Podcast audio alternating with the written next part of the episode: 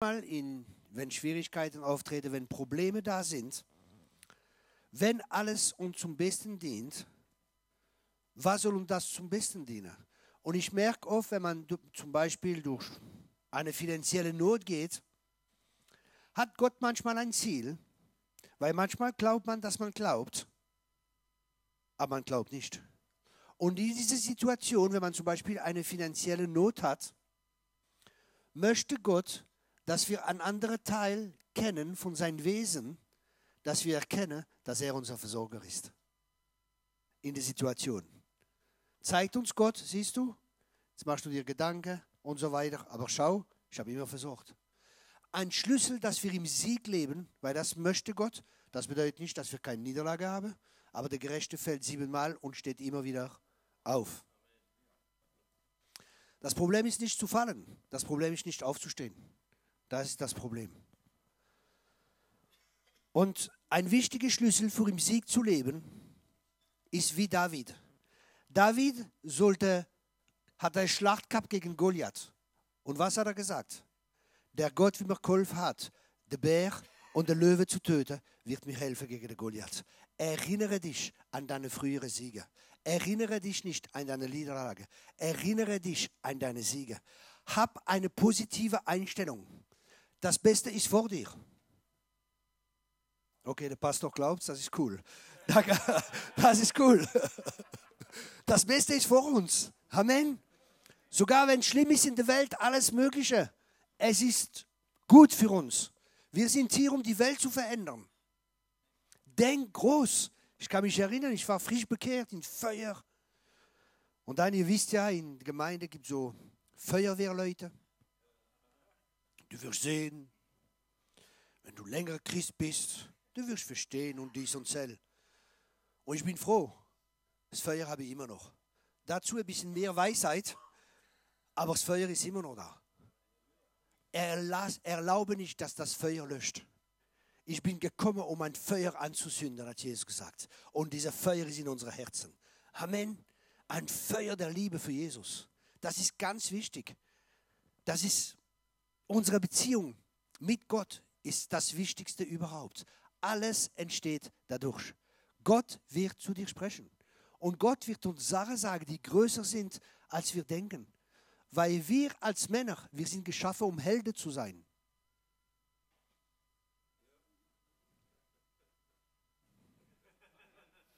Okay, ich sehe, ihr seid total begeistert. Sehr gut.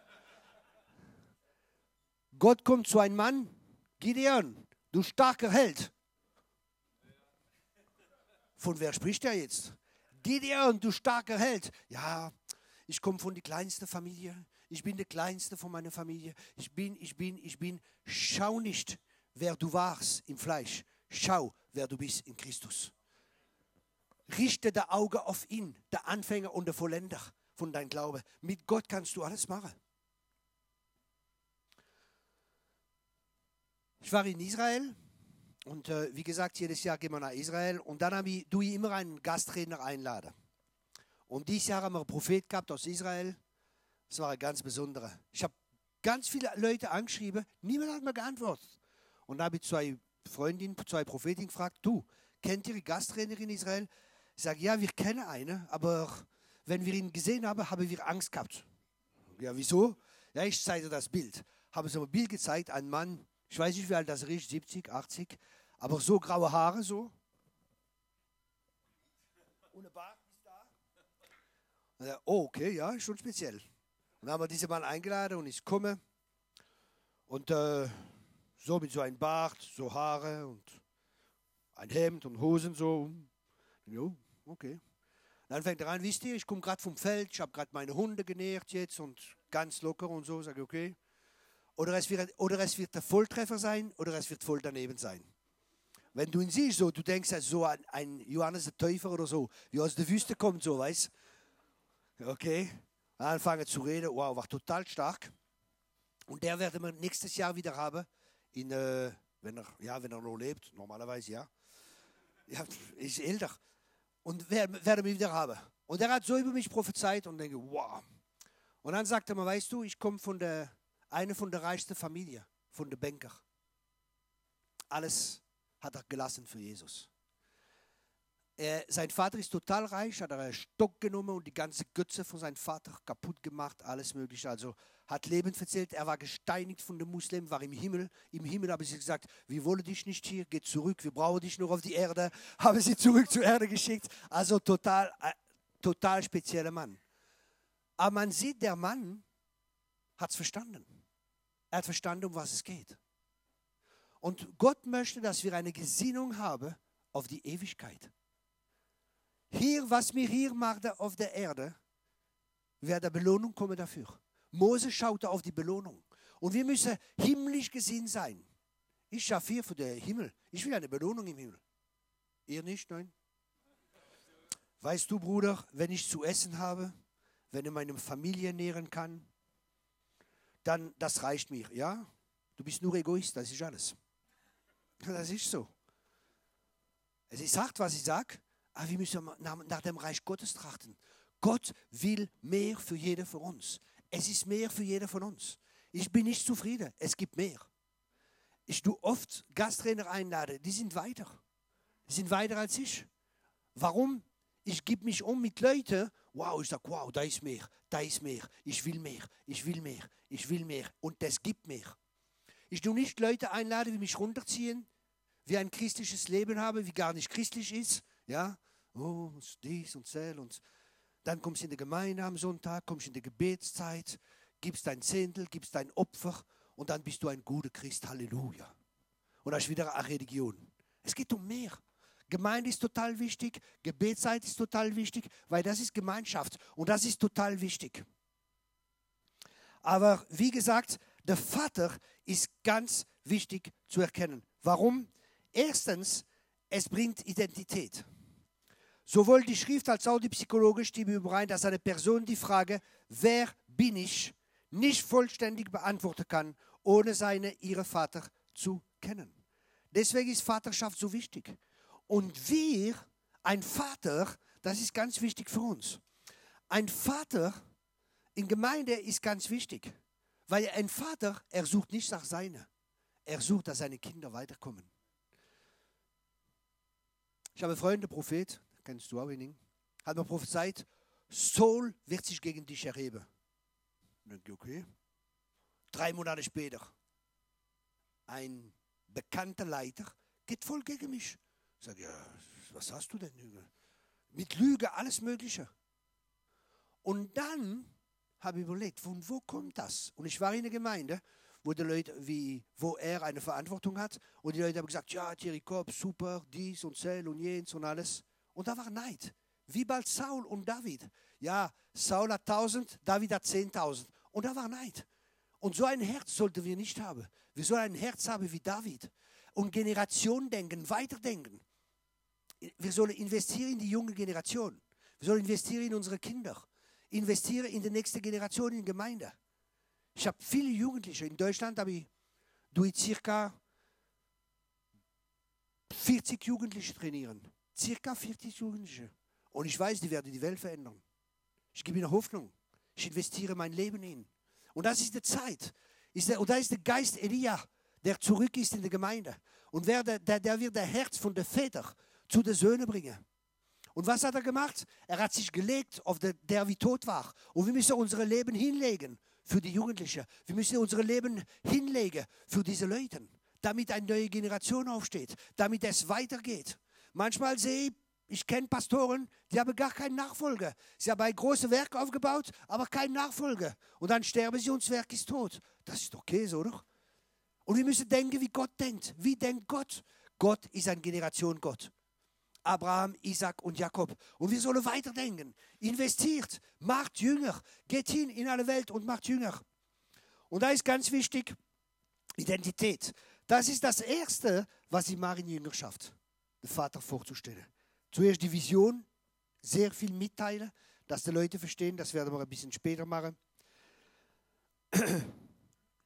Menschen, die wirklich Gott als Vater kennen, lösen ihre Identitätsprobleme. Sie wissen, wer sie sind, Kinder des Allerhöchsten. Wie viel Mal sehe ich so Visitekarten, Apostel, Prophet, äh, international, intergalaktisch und was weiß ich, alles, was die Leute alles für Visitekarte haben, Du, wenn du ein Sohn bist, brauchst du das alles nicht. Du weißt, wer du bist.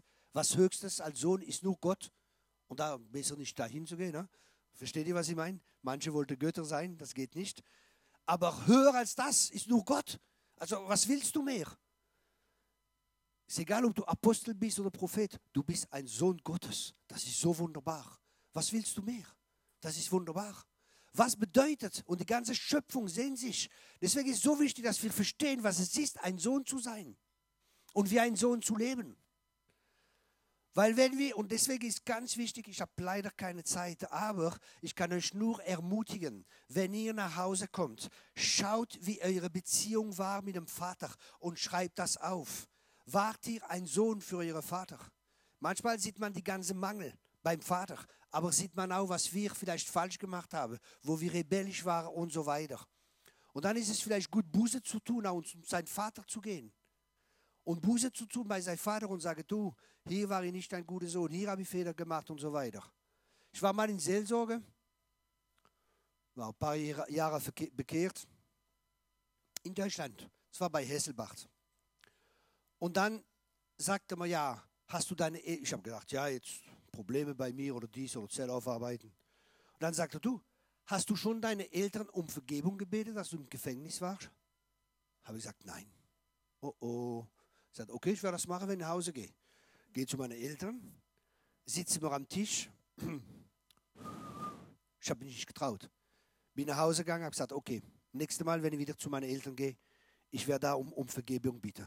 Bin ich wieder zu meinen Eltern gegangen, haben wir gegessen, und dann sage ich, ah, übrigens habe ich, euch schon, hab ich euch schon um Vergebung gebeten, gebeten, dass sie im Gefängnis war. Und meine Mutter fängt an zu weinen. Nein, sei der mal mit Depression und dies und das. Wenn wir uns demütigen, kommt Heilung. Der Herz von der Väter zu den Kindern und der Herz von den Kindern zu den Vätern. Aber zuerst von den Vätern. Das bedeutet, wir haben eine große Verantwortung als Männer. Wir sind berufen, Väter zu sein in Christus.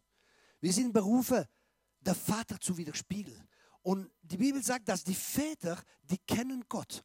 Aber es ist nicht ein Erkenntnis durch Wissen, es ist eine Erkenntnis durch Offenbarung und durch Erfahrung. Eine Erfahrung, weil wir mit Gott leben, kennen wir Gott. Versteht ihr, was ich versuche zu vermitteln? Und das ist ein ganz wichtiger Teil.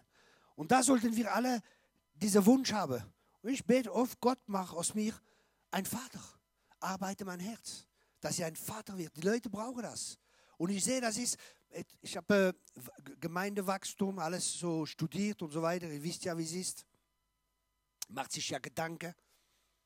Und ich habe und ich habe gelesen, dass jede große Gemeinde, jede er Gemeinde, wie viel Einfluss hat, ist immer ein Vater an, äh, als Pastor. Immer.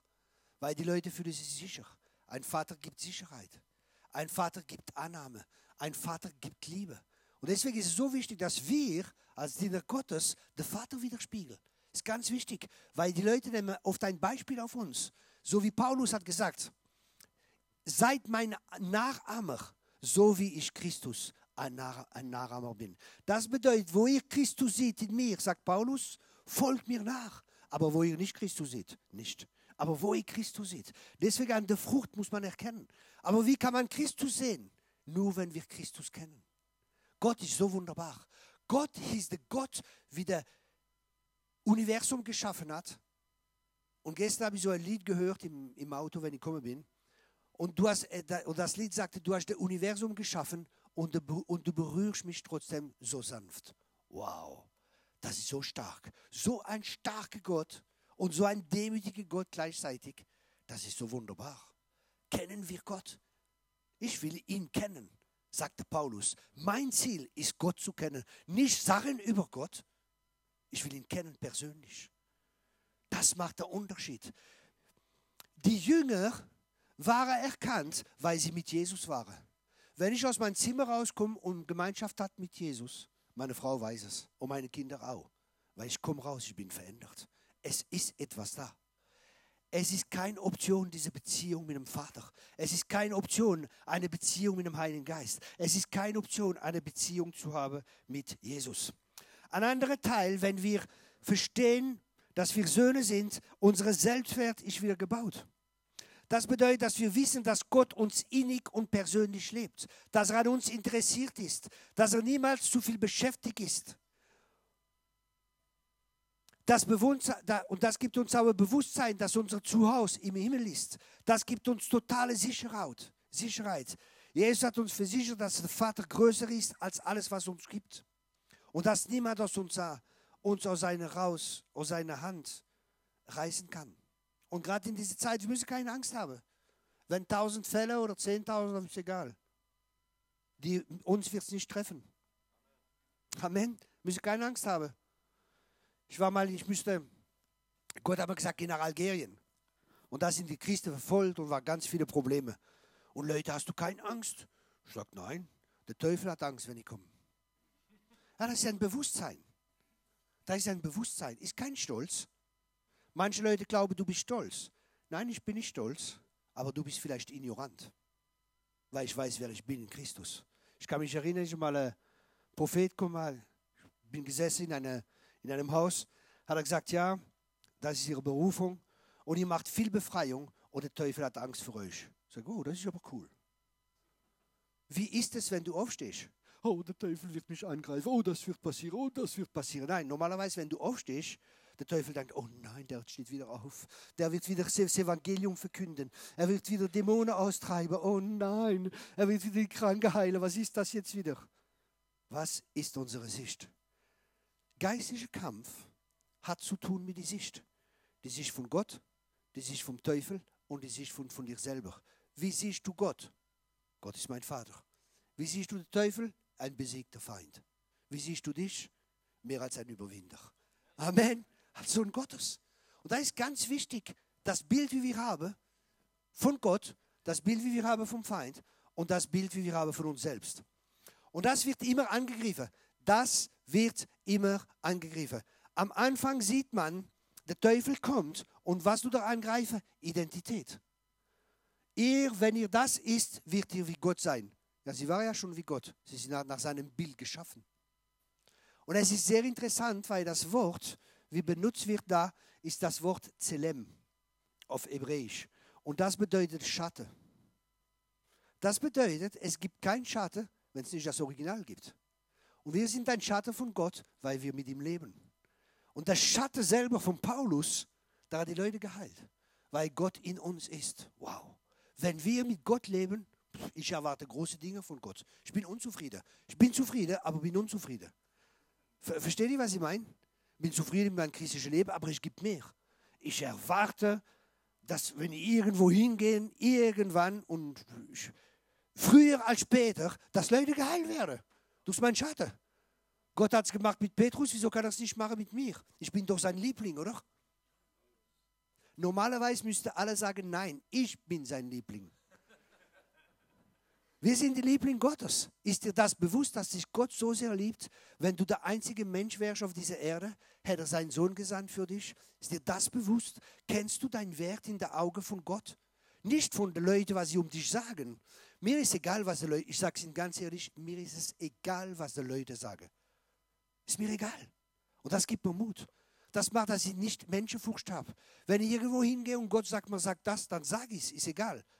Ich habe schon zu Pastoren gesprochen, die waren da oben, mit großer Gemeinde. Gott hat mir gesagt, geh und sag ihm das und das. Zu einem zum Beispiel habe ich gesagt, Gott widersteht der Stolze. Er war nicht zufrieden. Aber es ist so. Weil Gott hat mir gesagt, wenn du nicht sagst, was ich dir sage, wird das Blut verlangen von den Leuten.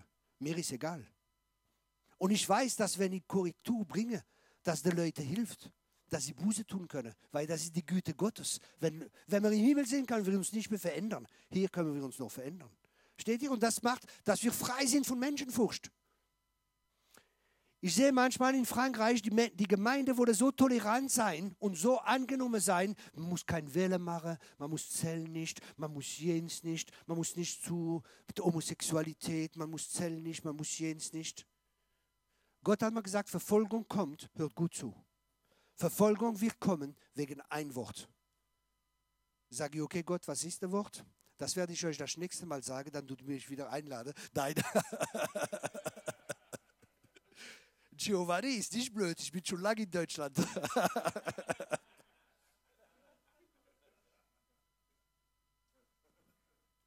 Da habe ich gesagt, okay Gott, was ist das Wort? Wisst ihr, was mir Gott gesagt hat? Toleranz. Wow, das ist total stark. Toleranz. Die Leute werden sagen, dass wir nicht tolerant sind. Ich habe ein bisschen äh, irgendwo geschrieben, in Frankreich. Und dann habe ich Leute angegriffen, Homosexuelle. Weil ich habe gesagt, Gott liebt Homosexuelle, man muss sie lieben. Aber es ist Sünde und so weiter und Pastoren und so weiter, wie Homosexuelle trauen. Und hat es eine ganze Geschichte gegeben. Und gestern habe ich gesehen, in Deutschland ist ein Gesetz rausgekommen, dass man nicht Befreiung machen darf mit Homosexuellen, wie ja, jung sind und äh, also und nicht volljährig und mit anderen nur mit ihrer Zustimmung und so weiter und so fort. Aber das fängt schon an, Verfolgung. Man nennt das Gute böse und das Böse nennt man gut. Und wo ist die Stimme von der Gemeinde? Wo sind die Propheten, wie aufstehen? Wo sind die Männer und Frauen, wie aufstehen und sagen, nein, das geht nicht. Die Gesellschaft geht zugrunde. Warum? Die erste Institution, wie Gott geschaffen hat, ist die Familie. Und der Teufel wird alles machen, um die Familie zu zerstören, weil das ist die Grundlage, ist das Fundament von der Gesellschaft. Und man sieht in der Geschichte, jedes Mal bei den Römern, bei den Griechen, jedes Mal, wo die Familie angegriffen ist, die Gesellschaft ist kaputt gegangen. Und das will der, will der Teufel. Er will sie stören. Und deswegen wir als Christen ist wichtig unsere Familien. Ich kenne Diener Gottes, die gewinnen überall in der Welt, rum sie rum und alles Mögliche. Aber ihre Familie ist nicht beim Herrn. Falsche Priorität. Und da müssen wir wieder unsere Priorität setzen, wo es wichtig ist. Vielleicht hast du ein Geschäft, vielleicht dies und das und das ist alles gut. Aber was nutzt, wenn du Millionär bist und deine Familie verlierst du? Was nutzt das? Man muss die Prioritäten setzen, wie Gott möchte. Zeit investieren in unsere Familie. Der wichtige Garten, wo man, wo man pflegen kann und investieren soll, ist in unsere Familie. Deine Frau, in deine Kinder, nimm Zeit. Investiere in deine Familie. Starke Familie ist wichtig.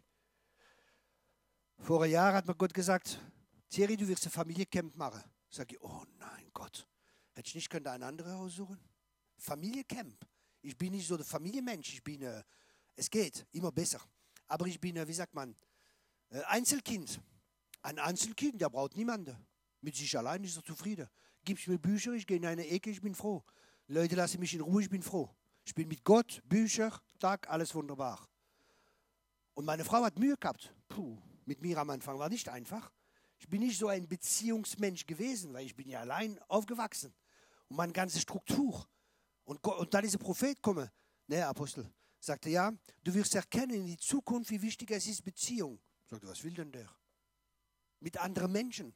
Weil ich war so, ich bin mehr ein zielstrebiger Mensch. Hier ist das Ziel, hier gehen wir voran. Und ich vergieße manchmal die Leute. Und ich habe Lernen und ich bin immer noch am Lernen und Gott ist mich immer noch am Verändern. Beziehung ist total wichtig, weil eine schlagt 1000, zwei schlagen 10.000. Und ich muss echt, für mich ist manchmal eine Entscheidung, Zeit zu nehmen mit meinen Kindern und mit meiner Familie. Ist nicht, dass ich sie nicht lieb, aber es ist, äh, es ist so bei mir. Und Gott muss mich noch verändern. Es ist eine ganze Arbeit. Und das ist, was Gott macht. Ist, wir sind alle eine Baustelle. Ich bin nicht besser wie du, ich bin wie du. Ich brauche Jesus. Und ich brauche Veränderung. Ich brauche das. Und das fängt, Veränderung fängt immer, immer an mit Offenbarung. Ohne Offenbarung keine Veränderung. Und Offenbarung kommt immer durch Beziehung. Durch eine Beziehung mit ihm schenkt uns Gott Offenbarung. Und auf einmal hat man die Erkenntnis, wow, hier liege ich falsch. Und dann können wir tun, was Gott von uns möchte, damit die Veränderung geschieht. Und das ist ein Kampf. Wir stehen in einem Kampf, ein geistlicher Kampf. Und der Kampf, wie wir haben, ja, wenn ich in Familie investiere, dann kann ich zählen nicht und kann ich jetzt nicht, ist ein guter Kampf des Glaubens. Und dann haben wir Gott gesagt, mache ein Familiencamp. Okay. Und dann sagt mir Gott, deine erste Jünger sind, ist deine Familie. Oh oh. Okay. Ich lese jeden Tag mit meinem Sohn und mit meiner Tochter Bibel und Bücher und so weiter und bete für sie. Jedes Mal, wenn ich die Hände auflege auf meine Tochter, fängt sie an zu, sie ist sechs, ich bin ein junger Papa, ich bin auch nur ein junger Mann. Jedes Mal lege ich die Hände auf meine Tochter und sie fängt an zu lachen. Sage ich, ja, was, was hast du? Ja, die Freude, die Freude, die Freude. Die lacht, die ist sehr, sehr sensibel. Und dann waren wir in Gemeinde und dann Im Lobpreis hat sie geweint. Ja, warum weinst du? Oh, die Liebe Gottes hat mich berührt. Total stark. Und äh, mein Sohn auch. Und dann merke ich jetzt, möchte Gott, dass ich Lobpreis mache mit meinen Kindern und mit meiner Familie. Dass wir einen Alltag aufbauen zu Hause. So, sollen einen Alltag bauen zu Hause. Das was ist ein Alltag? Ein Alltag war immer ein Ort, wo, wo das Übernatürliche das Natürliche begegnet ist. Immer. Da sollen wir bauen zu uns. Eine Wohnstätte Gottes. Wenn Leute zu uns nach Hause kommen, Christen sagen, wow, der Prophet ist gekommen, sagt, wow, da sind ganz viele Engel hier in dem Haus. Warum? Wird angebetet. Wir machen eine Wohnstätte für Gott, dass Gott sich wohlfühlt bei uns. Und das sollte sein in unseren Häusern. Und du und dein Haus soll den Herrn dienen, Priorität setzen. Unsere Familie ist wichtiger als unser Beruf. Aber wir als Männer, wenn unsere Identität nicht gegründet ist im Vater, suchen wir manchmal Identität im Geschäft. Und wenn Männer zusammenreden, ah, was hast du? Ah, ich habe ein neues Auto, ich habe dies, ich habe Zell, ich habe jenes und dies und Zell. Aber das definiert nicht unseren Wert. Was der Vater sagt, definiert unseren Wert. Aber in dieser Gesellschaft, wo wir sind, ist alles total anders. Und deswegen brauchen wir eine Neuerung der Gesinnung. Vaterschaft ist so wichtig. Manchmal, weil wir den Vater nicht so kennen, manchmal ist die Motivation für den Dienst der Ehrgeiz, Wettbewerb für andere Dienste.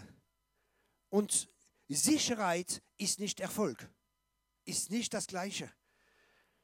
Wenn ich die größte Gemeinde habe, die größte Versammlung, die meisten Namen auf meiner Adresse liest und so weiter, dann bin ich sicher. Das ist eine Illusion.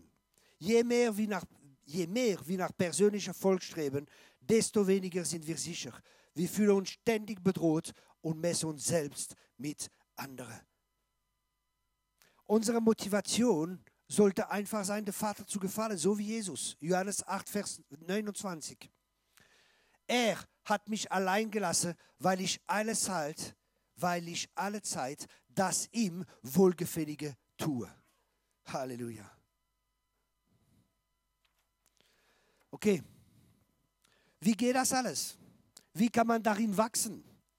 Wie kann man erkennen, dass man falsch liegt? Das ist ja das Thema. Wie kann man das Falsche erkennen? Wie kann man eine Lüge erkennen? Das ist eine gute Frage. Danke, dass ihr die Frage gestellt habt. Wie kann man eine Lüge erkennen? Man kann nur eine Lüge erkennen, wenn man die Wahrheit kennt. Und die Wahrheit in der Gesellschaft ist so ein Humanismus. Und das kommt auch leider manchmal in Gemeinde. Ein Humanismus. Ich spreche mit den Leuten, ja, aber weißt du, die Bibel, zum Beispiel mit Homosexualität, für ein Beispiel zu nehmen, aber es gibt viele andere. Ja, weißt das war damals geschrieben, aber äh, da spricht er nur äh, zu Paulus. Paulus spricht nur für die Leute, wie Herr sind äh, und wie ihre Sklaven oder ihre Leute schlecht benutzen mit Homosexualität. Und da gibt es so viele Ausreden. Nein, äh, es tut mir leid. Und das war damals die Wahrheit ist, äh, kann sich ja ändern von Jahr, von, mit der Zeit und so weiter. Ist voll der Humanismus. Da gibt es ein sehr gutes Buch von Derek Prinz, ein kleines Büchlein, sehr gut über den Humanismus. Und das ist manchmal voll in der Gemeinde. Voll. Weil Gott ist nicht mehr der Maßstab, der Mensch ist der Maßstab. Und, man, und das ist manchmal auch ein Problem, wie ich sehe. Wenn wir das Evangelium vom Reich Gottes wieder predigen, das ist das Evangelium, wie wieder gepredigt werden soll. Das Evangelium vom Reich Gottes. Nicht das Evangelium, wie man manchmal predigt. Manchmal predige ich ein Evangelium der Errettung, aber nicht das Evangelium des Reich Gottes. Das Evangelium vom Reich Gottes dreht sich um das Wichtigste im Reich Gottes, um den König, alle Könige. Und die Gemeinde hat dasselbe Fehler gemacht wie, die, wie Israel.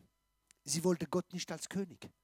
Jesus als Retter, ja. Jesus wie uns dient, Halleluja, im Lobpreis. Und Jesus tut das, Jesus tut. Jesus, kannst du auf mein Auto aufpassen? Danke.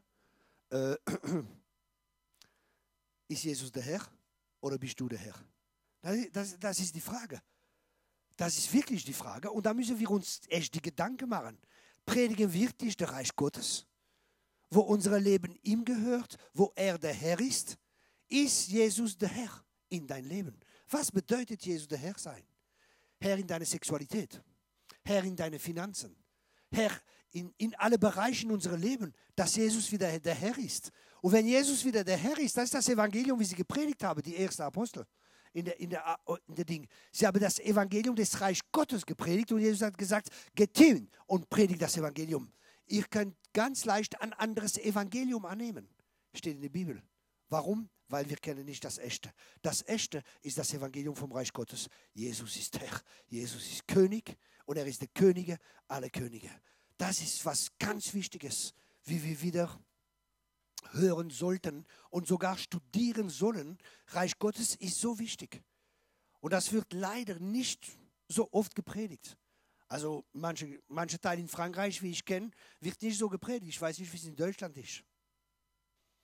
Wenn man die Bibel liest, in Apostelgeschichte 5, 28, sagen die Leute, wir haben euch verboten, in den Namen von diesem Mann zu predigen. Und ihr habt ganz Jerusalem erfüllt mit eurer Lehre. Wow. Apostelgeschichte 17, Vers 6. Sie fanden sie nicht. Haben sie Jason und ein paar Brüder vor die Oberste von der Stadt. Und haben sie gesagt, die Leute haben die Welt durcheinander gemacht. Wow. Wie ist das möglich, dass so ein paar Leute die Welt durcheinander machen? Ganz einfach. Sie hat eine Vision. Jetzt ist die Frage, was ist die Vision? Und die Vision ist ganz einfach. Erstens, ich bin ein bodenbeständiger Mann. Das bedeutet, ich habe den Kopf im Himmel, aber die, die Füße auf Erde. Ich bin ein normaler Mensch. Wenn Leute manchmal kommen und so übergeistlich und ihr Leben ist chaotisch, sage ich, du, sei wieder mal normal, schläg die Hände auf. Ja, es ist wirklich so. Manchmal seht ihr Leute, die sind total übergeistlich und so und im täglichen Leben schaffen sie es nicht. Das ist kein geistliches Leben. Das hat nichts mit Gott zu tun. Okay. Und dann habe ich immer eine Frage. Ist die Vision biblisch? Funktioniert die Vision? Ist die Vision biblisch und funktioniert die Vision? Und jetzt werde ich euch mitteilen, was meine Vision ist und ich glaube auch eure Vision. Was ist die Vision? Jesus war da, hat drei Jahre gedient. Drei Jahre. Drei Jahre, um eine Gemeinde zu bauen. Drei Jahre, um die Welt zu verändern und eine Gemeinde wie besteht bis zu Ende. Was hat Jesus gemacht? Er ist hingegangen, hat immer zu Menge gepredigt und so weiter. Drei Jahre, drei Jahre von seinem Dienst, hat er 18 Monate in zwölf Chaoten wie du und ich investiert. In zwölf Leute. Er hat Jünger gemacht. Das ist die Strategie, die himmlische Strategie. Und es funktioniert.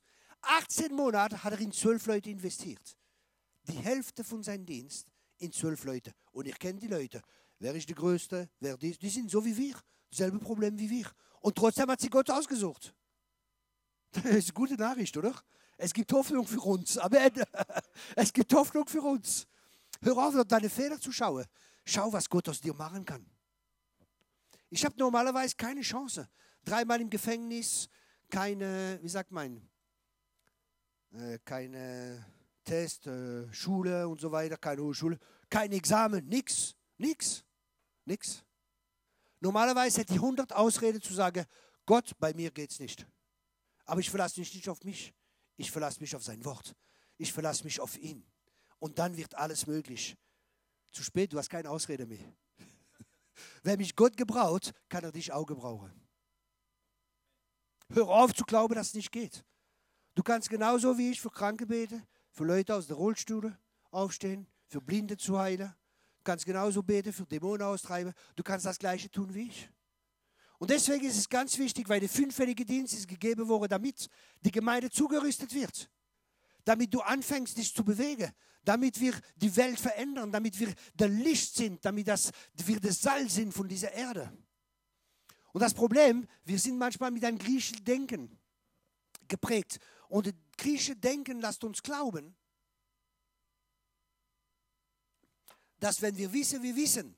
Aber bei den Juden, du weißt nur, was du lebst. Wenn du es nicht lebst, bist du nur ein Schwätzer. Du kannst so viel Sachen wissen.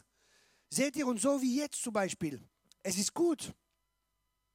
Aber ich weiß ganz genau, dass 15% von den Leuten das aufnehmen werden und praktizieren.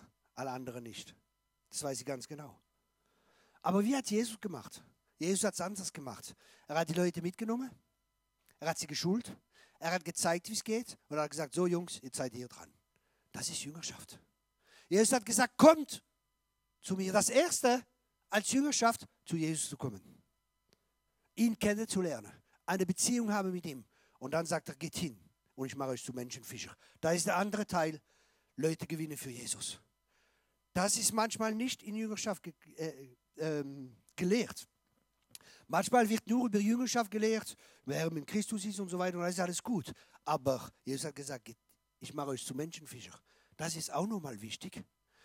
Ich habe einen Freund, der, der, hat gesagt, normalerweise muss man sich dreimal bekehren. Da denke ich, oh ja, was, was ist das jetzt wieder für eine Lehre? Erstens bekehrt man sich zu Gott. Ja, man verlässt, ich bin nicht mehr Gott, ich bin nicht mehr der König. Da ist der Anfang. Jesus ist der König. Erste Bekehrung zu Gott. Zweite Bekehrung, ich bekehre mich von meinem Individualismus. Ich komme in eine Gemeinde. Zweite Bekehrung, wieder Gemeinschaft, Wichtigkeit von Gemeinschaft. Und dann, es ist so toll mit den Brüdern und den Schwestern in der Gemeinde. Es ist so wunderbar, dass man die Welt vergisst. Dritte Bekehrung, man geht wieder in die Welt raus, um die Leute zu gewinnen. Interessante Gedanken, ne? Interessante Gedanken. Wie viele Christen treffe ich, die haben gar keine Beziehung mehr mit den Ungläubigen? Bei mir, mein, mein Nachbar ist ungläubig. Und dann, äh, er weiß, ich bin, ich bin unterwegs für Gott und so weiter. Und er, er nennt mich immer Monseigneur. Monseigneur. Monseigneur, Monseigneur. Okay. Ich rede nicht von Jesus so. Aber dann ist er krank. Und ich tue ihn nicht vollschwätzen. Aber er ist krank und ich sehe seine Frau, wie der Rasenmäher macht. Bin ich rausgegangen und gesagt, sie, ich mache den Rasenmäher, ist nicht gut, dass ich das mache. Versteht ihr, das ist ein Beispiel zu sein. Ganz praktisch, wir müssen praktisch sein. Müssen eine Antwort sein für die Leute. Es nutzt nicht, die Leute voll zu schwätzen. Sie sehen immer durch mein Leben. Und jetzt ist der Mann, ich habe ihm ein Buch gegeben, er war krank, habe Buch gegeben und so weiter, soll er lesen und so weiter. Habe für ihn gebetet. Er war ganz, äh, habe gesagt, du, Gott heilt, komm, ich bete für dich und so weiter und habe mit ihm gebetet. Er war total berührt von Gott und seine Frau war auch berührt. Aber jetzt ist er gestorben.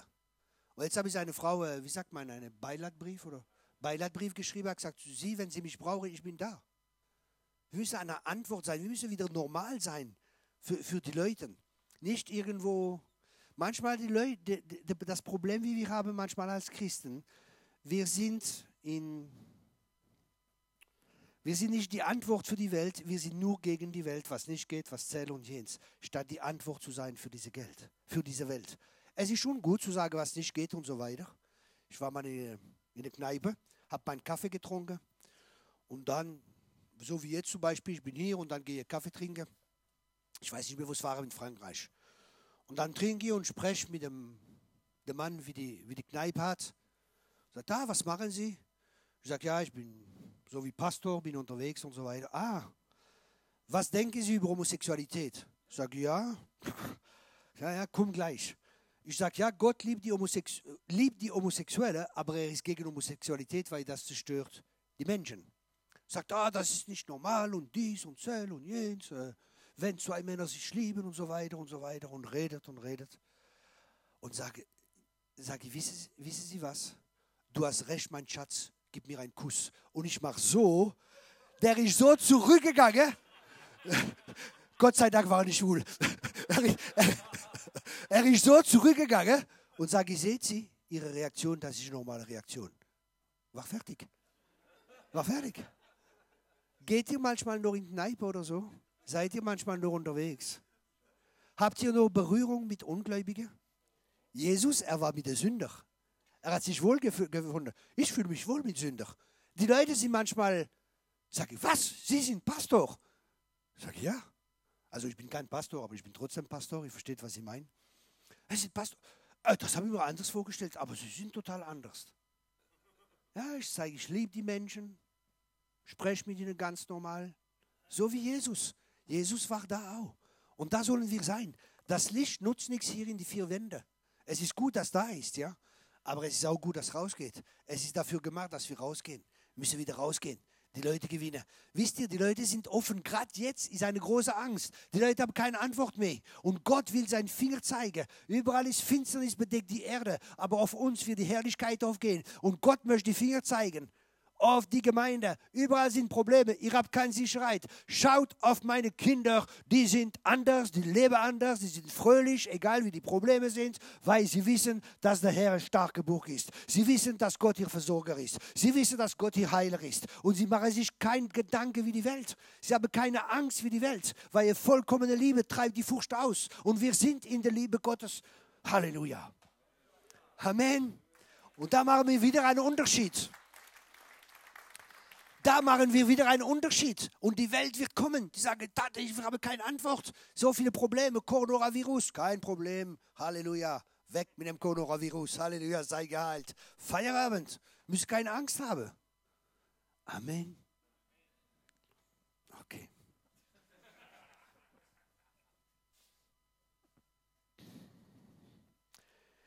Jesus sagt am Ende von seinem Leben, wenn ich, wenn ich jetzt äh, sterben würde, wenn ich jetzt 120 bin, weil ich werde wahrscheinlich mit 120 so sterben, wenn ich jetzt 120 bin, kurz vor meinem Tod, was mache ich? Ich sage den Leuten, was ganz wichtig ist, was mir am Herz liegt. Und das war auch so bei Jesus. Was hat er gesagt? Vor dass er weggegangen ist. Hat gesagt, geht hin in alle Welt. Halleluja. Und macht zu Jünger. Ich habe alle Macht im Himmel und auf der Erde. Das ist wichtig für uns zu wissen. Er ist der König. Er hat alle Macht. Wenn ein Mann mit Gott, hört gut zu, ein Mann mit Gott ist immer in die Mehrheit.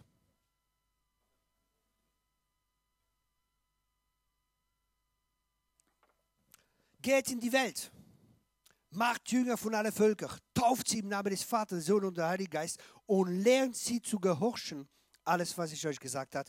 Und ich bin mit euch alle Tage bis zu Weltändern.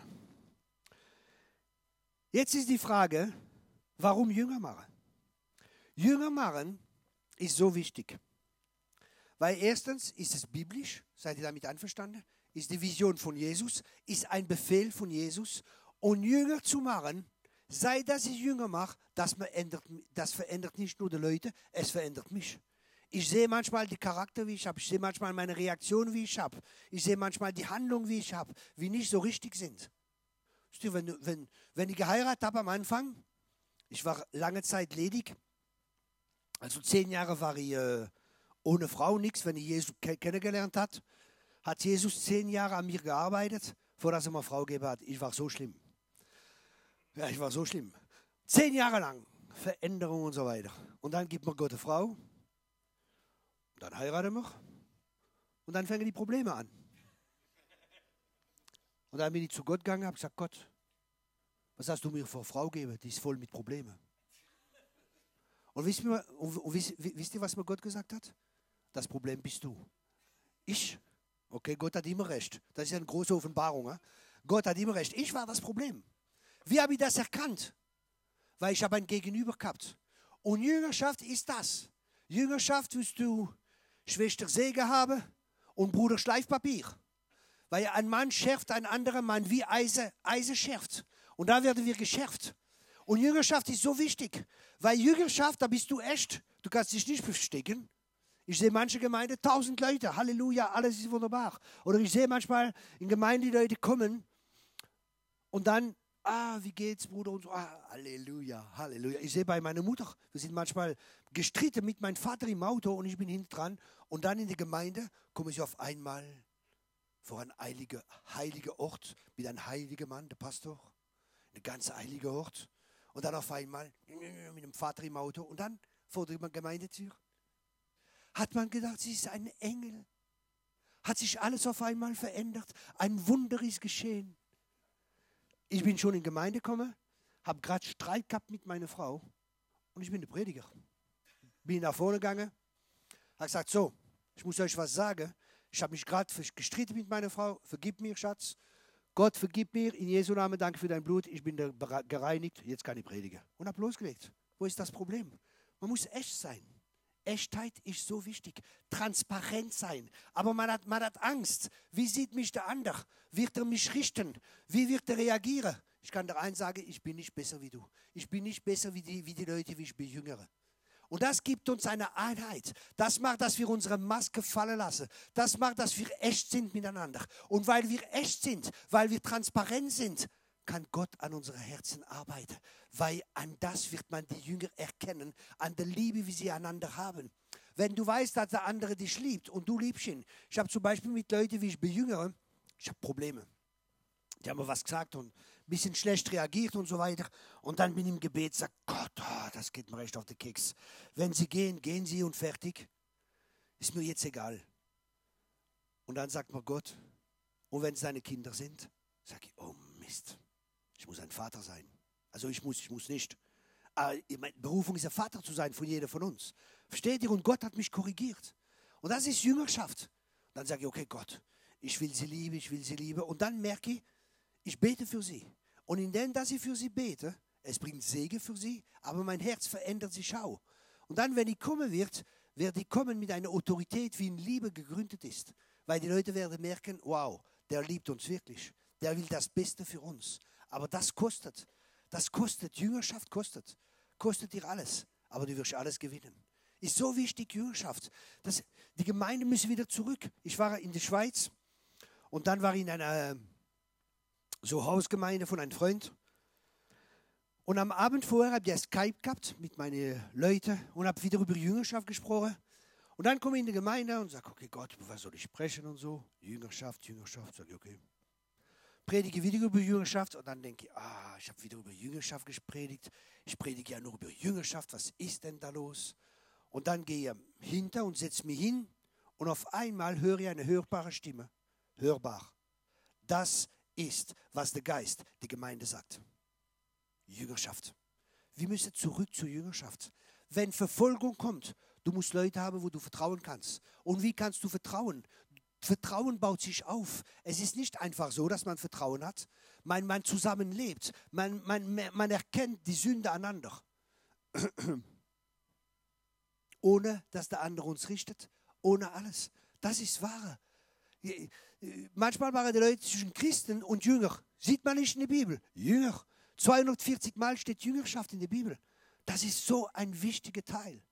Das bedeutet, dass wir unsere Zeit investieren, unser Leben investieren, dass wir, wir wachsen dadurch. Und wir müssen die Leute jünger mit dem Wort. Oft kommen die Leute und sagen, ja Thierry, was, was ist das? Oder hast du eine Antwort für das? Ich sage, ja, schau in die Bibel. Frag Gott. Und dann schauen sie selber in die Bibel. Und dann spricht Gott zu ihnen. Und weil sie selber in die Bibel schauen und selber Gott zu ihnen spricht, das ist dann eine Wahrheit für sie. Ist nicht eine Wahrheit, wie ich ihnen sage, es ist eine Wahrheit, wo sie eine Offenbarung bekommen. Das ist dann ihre Wahrheit. Versteht ihr, wieso dass das so wichtig ist? Aber manchmal helfe ich auch. Manchmal bete ich oder manchmal sage ja. Wie, wie war Jesus? Wie hat Jesus gemacht? Jesus ist unser Beispiel. Okay? Er hat uns gebracht zum Vater, aber er ist auch unser Beispiel. So wie er ist in dieser Welt, so sind wir. Er ist unser Beispiel, auch Jesus. Okay? Das bedeutet, alles, was er getan hat, sollen wir tun und noch mehr. Und wie hat Jesus gemacht mit seinen Jüngern?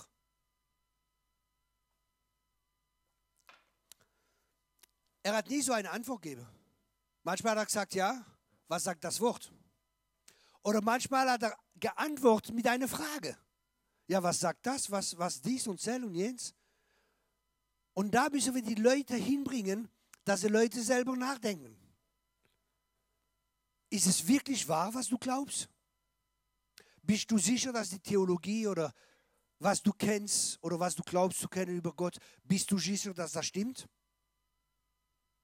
Ja, mein Pastor hat gesagt, ja, der Pastor kann einen Fehler machen. Ja, Thierry Kopp hat gesagt, Thierry Kopp kann einen Fehler machen.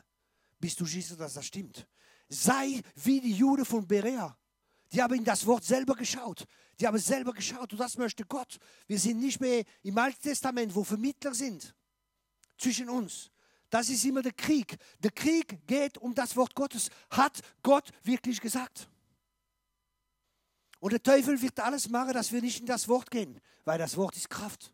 Wenn ihr in mein Wort bleibt, seid ihr meine Jünger. Das bedeutet, und, das, und die Wahrheit wird euch frei machen. Das bedeutet nicht, eine Wahrheit einmal hören, aber in die Wahrheit zu wandeln. Weil wenn wir hören und nicht umsetzen, bringt nichts.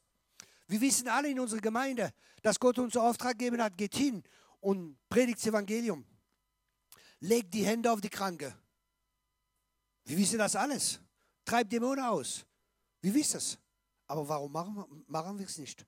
Das ändert nichts, nur zu wissen. Und deswegen ist es so wichtig, dass wir Leute haben, die uns nehmen und zeigen, wie das funktioniert und uns begleiten. Zum Beispiel, ich habe Leute trainiert für Seelsorge.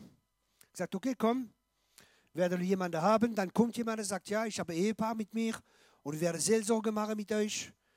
Ist das okay, dass ihr Ehepaar zuschaut und dabei ist, weil ich will euch, ich, ich bin die Leute am Trainieren, damit sie das machen. Ist eine große Not. Die Ernte ist reif, aber die Arbeiter, es mangelt an Arbeiter. Und dann hat der Mann gesagt, ja, oder Frau, ich weiß nicht mehr. Dann ist die Person gekommen, dann habe ich Seelsorge gemacht mit der Person. Und nachher habe ich meine Leute genommen, okay, warum habe ich das gemacht? Wie habt ihr das gefunden? Dann habe ich das zwei, dreimal gemacht mit verschiedenen Leuten, sind sie immer neben gesessen. Und dann ist noch jemand gekommen, dann habe ich gesagt, so, jetzt seid ihr dran. Oh, ja, macht. Haben sie angefangen zu machen. Dann habe ich gesagt, seht ihr, jetzt da, da kann man so, oder manchmal bin ich eingegriffen. Und so ist es.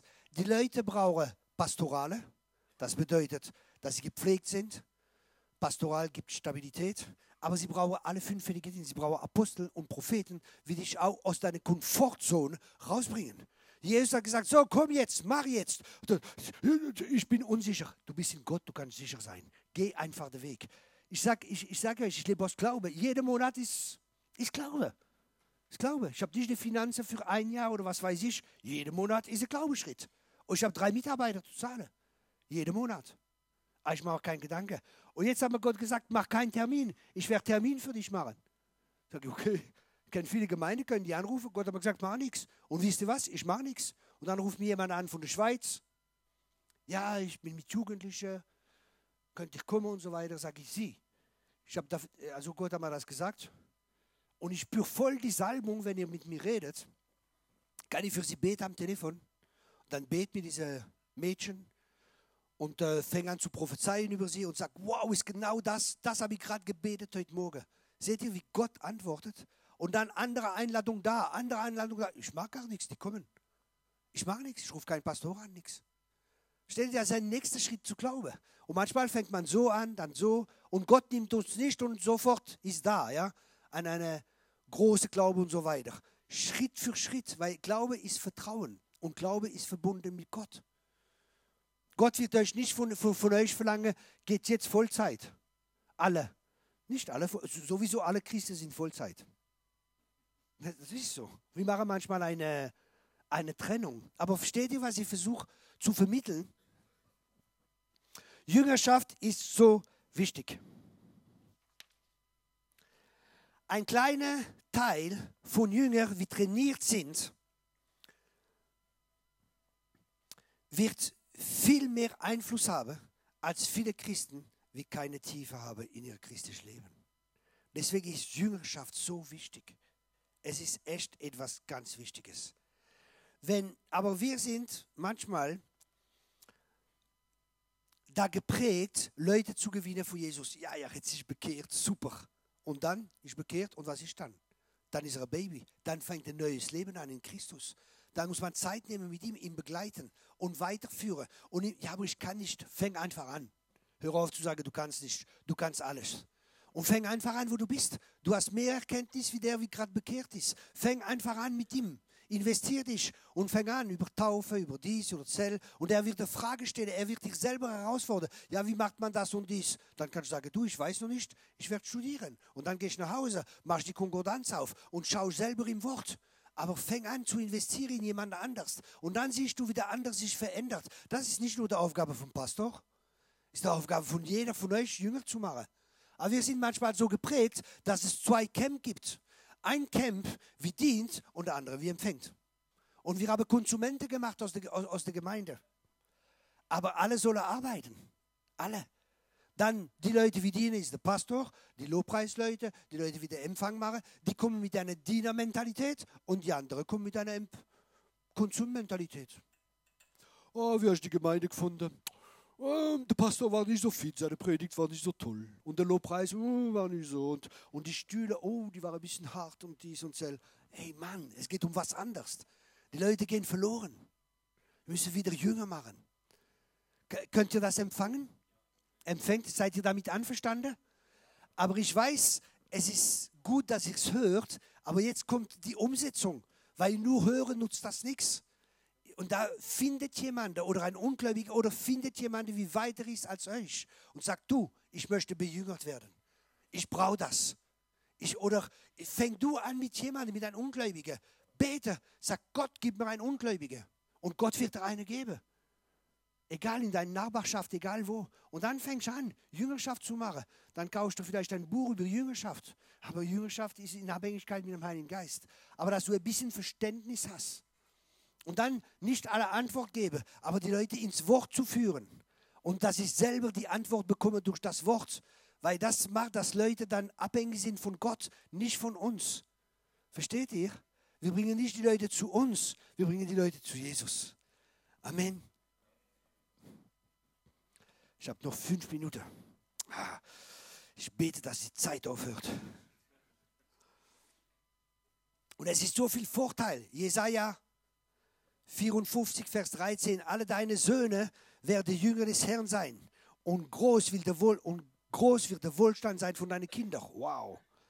Apostelgeschichte 9, Vers 26. Wenn er nach Jerusalem kam, versuchte er, sich zu den Jüngern zu machen. Aber alle haben Angst vor ihm, weil sie glaubten nicht, dass er wirklich ein Jünger war. Wenn die Leute wissen, dass er Jünger ist und wirklich ein Jünger, hat man keine Angst vor der anderen. Weil man weiß, Gott arbeitet an sein Leben, Leute reden in sein Leben und so weiter. Wenn Leute nicht in Jüngerschaft sind, manchmal kommen sie in falsche Lehre. Aber indem dass wir in Jüngerschaft sind mit reiferen Leuten, wie stabil sind im Herrn, ich spreche nicht von, äh, das schützt uns auch von falschen Lehre. Die Leute werden uns helfen. Die sind schon den Weg gegangen. Wieso soll ich eigene Erfahrungen machen und Probleme, wo Leute schon diese Weg gegangen sind und ich kann von diesen Leuten lernen? Aber das bedeutet Demut. Das bedeutet Demut. Ich, ich bin so froh, am Anfang von meinem christlichen Leben, ich war einen Monat und ich weiß nicht wie lange bekehrt, ist ein Mann zu mir gekommen, ein Christ, und der hat dann bei mir geschlafen und am Morgen stehe ich auf und ich sehe ihn in die Ecken am Beten. Dann sage ich, du, ich möchte, dass du mal lernst zu beten. Dreht er sich um sagt, Thierry, weißt du, das Wichtigste, was du lernen kannst, ist die Stimme Gottes zu hören und zu erkennen. Habe ich gesagt, lehre mich. Und dann hat er angefangen, mich zu lehren. Ganz persönlich, wie man Gottes Stimme hört. Wisst ihr, ich kann predigen über Gebet, aber ich glaube, es ist besser, wenn ich dich mitnehme und ich bete neben dir und sage, so, jetzt bete du. Und dann vielleicht am Anfang sage ich ein paar Worte, aber mit der Zeit wirst du freigesetzt. Die Salbung, die auf mir ist, wird auf dich kommen. Versteht ihr, wie ich meine? Und das ist wichtig, dass wir wieder Beispiele haben, mit Leuten zusammen sind, wo wir nicht nur äh, theoretisch, aber ganz praktisch. Und das ist die jüdische Denke, hebräisches Denken. Ich bin oft in, in Israel und schaue, wie die Leute sind, zum Beispiel im Flugzeug. Ich sehe, wie der Vater mit seinem Sohn äh, Tora liest oder mit ihnen spricht und so weiter und investiert. Aber wir oft in unseren in unsere Länder überlassen wir das die Frau, nicht der Mann. Aber die Bibel ist ganz klar, Gott suchte Abraham aus, weil er wusste, dass er seine Kinder und Kinderkinder lehren wird. Und das ist unsere Aufgabe als Männer, unsere Kinder zu erziehen im Wort Gottes. Aber man kann sie nur erziehen, wenn wir was auch vorleben. Weil wenn wir unsere Kinder was sagen, bedeutet nicht, dass ich es mache. Aber was ich machen werde, ist, was sie sehen von uns. Deswegen ist es so wichtig. Und vielleicht ist das ein bisschen eine Herausforderung für euch. Fang klein ein. Achte nicht der kleine Anfang. Ja, ich habe doch nicht gelernt, dass ich bin nicht gewohnt, die Bibel zu lesen. Ich bin nicht gewohnt, ein Thema. Ich bin das nicht gewohnt. Fang an. Ich habe auch angefangen und ich habe Fehler gemacht, aber ich habe weitergemacht. Amen. Fang einfach an. Es funktioniert. Leute, die nicht in Jüngerschaft sind, werden oft nachsinnen mit dem Kopf und dann kommt der Teufel in Matthäus 13, Vers 19 und er wird das Wort klauen. Ja?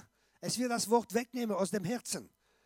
Ein, ein Jünger, er, er kann die Probleme besiegen und er ist äh, beständig. Markus 4, Vers 17. Aber sie lassen keine Wurzel in sich, weil sie sind unstabil. Sobald wie Probleme kommen oder Verfolgung wegen einem Wort, verlassen sie alles. Aber wenn du jemanden hast, wie dich begleitet, wenn du jemanden hast, das wird dir helfen. Deswegen ist Jüngerschaft so wichtig. Ich habe noch zwei Minuten. Oder? Ja? Apostelgeschichte Vers 4, Kapitel 4, Vers 23. Sobald dass sie frei waren, Petrus und Johannes sind zu ihren Freunden gegangen und haben alles erzählt. Sie sind wohin gegangen? Zu ihren Freunden, zu ihren Jüngern, weil da kann man vertrauen. Jesus, Markus 4, Vers 33, war durch viele Sachen hat Jesus gelehrt, das Wort Gottes, aber zu seinen Jüngern hat er alles erklärt. Wow! Seht ihr, wie wichtig es ist, ein Jünger zu sein? Du wirst Offenbarung haben, wie andere nicht haben. Weil sie haben kein Interesse, sind keine Jünger. Jüngerschaft. Matthäus 12, Vers 47. Jemand kam und sagt, deine Mutter und deine Brüder sind da, sie wollen mit dir reden. Aber Jesus antwortete, wer ist meine Mutter, wer sind meine Brüder? Dann zeigte er seine Jünger und sagte, das sind meine Mutter und das sind meine Brüder, weil der wieder wieder tut von meinem Vater. Der ist mein Bruder, meine Schwester und meine Mutter. Wow, Jüngerschaft. Halleluja. Jesaja 50, Vers 4. Der Herr hat mir eine Zunge gegeben wie ein Jünger und dass ihr die andere bekräftigen kann. Er, er weckt mein Ohr jeden Morgen, dass ich seine Stimme höre. Ein Jünger hört seine Stimme. Ein Jünger kann andere ermutigen. Jesus rufte seine Jünger und sagte, die sind da seit drei Tagen. Geht hin und nährt sie. Jesus benutzt seine Jünger, um andere zu nähren. Ein Jünger, Apostelgeschichte 13, Vers 52, die neuen Jünger waren voll Heiligen Geist und voll Freude. Halleluja. Ein Jünger ist voll Heiligen Geist und voll Freude. Es sind so viele Vorteile bei Jüngerschaft. Apostelgeschichte 18, Vers 23. Nach einer gewissen Zeit ist Paulus wieder weggegangen und von Ort zu Ort gegangen und er hat die Jünger bekräftigt. Wenn du ein Jünger bist, wird Gott dir immer jemanden schicken, wie dich bekräftigt. Er wird dir immer jemanden schicken, wie dir hilft. Statistik zeigen, dass 10% von unserem Gedächtnis äh, bleibt 10%, was man hört, 20% von was man sieht, 50% das, was man mitteilt miteinander und 90% was wir praktisch umsetzen. Jesus wusste das. Deswegen ist Jüngerschaft so wichtig. Ich werde nur kurz für euch beten. Wer möchte ein Jünger sein? Okay. Okay. Ich danke dir, Vater, du siehst jeder Einzelne, wie hier ist. Und ich danke dir, Vater, dass, ähm, dass du das bekräftigst in ihre Herzen, diese Entscheidung, dass du ihr Gelegenheit gibst, dass du Leute schickst an ihre Seite, wo sie bejüngern können oder wo sie selber bejüngert werden. Ich danke dir, Vater, dafür und ich bitte auch im Teufel, diese Worte zu klauen in ihrem Herzen, in Jesu Namen. Und ich segne euch mit Jüngerschaft in Jesu Namen. Und ich sage zu jeder Einzelne, du wirst ein Jünger sein und deine Kinder werden Jünger sein und sie werden gedeihen und du wirst auch gedeihen. Und der gute Werk, wie Gott in dir angefangen hat, er wird es auch vollenden in Jesu Namen. Amen.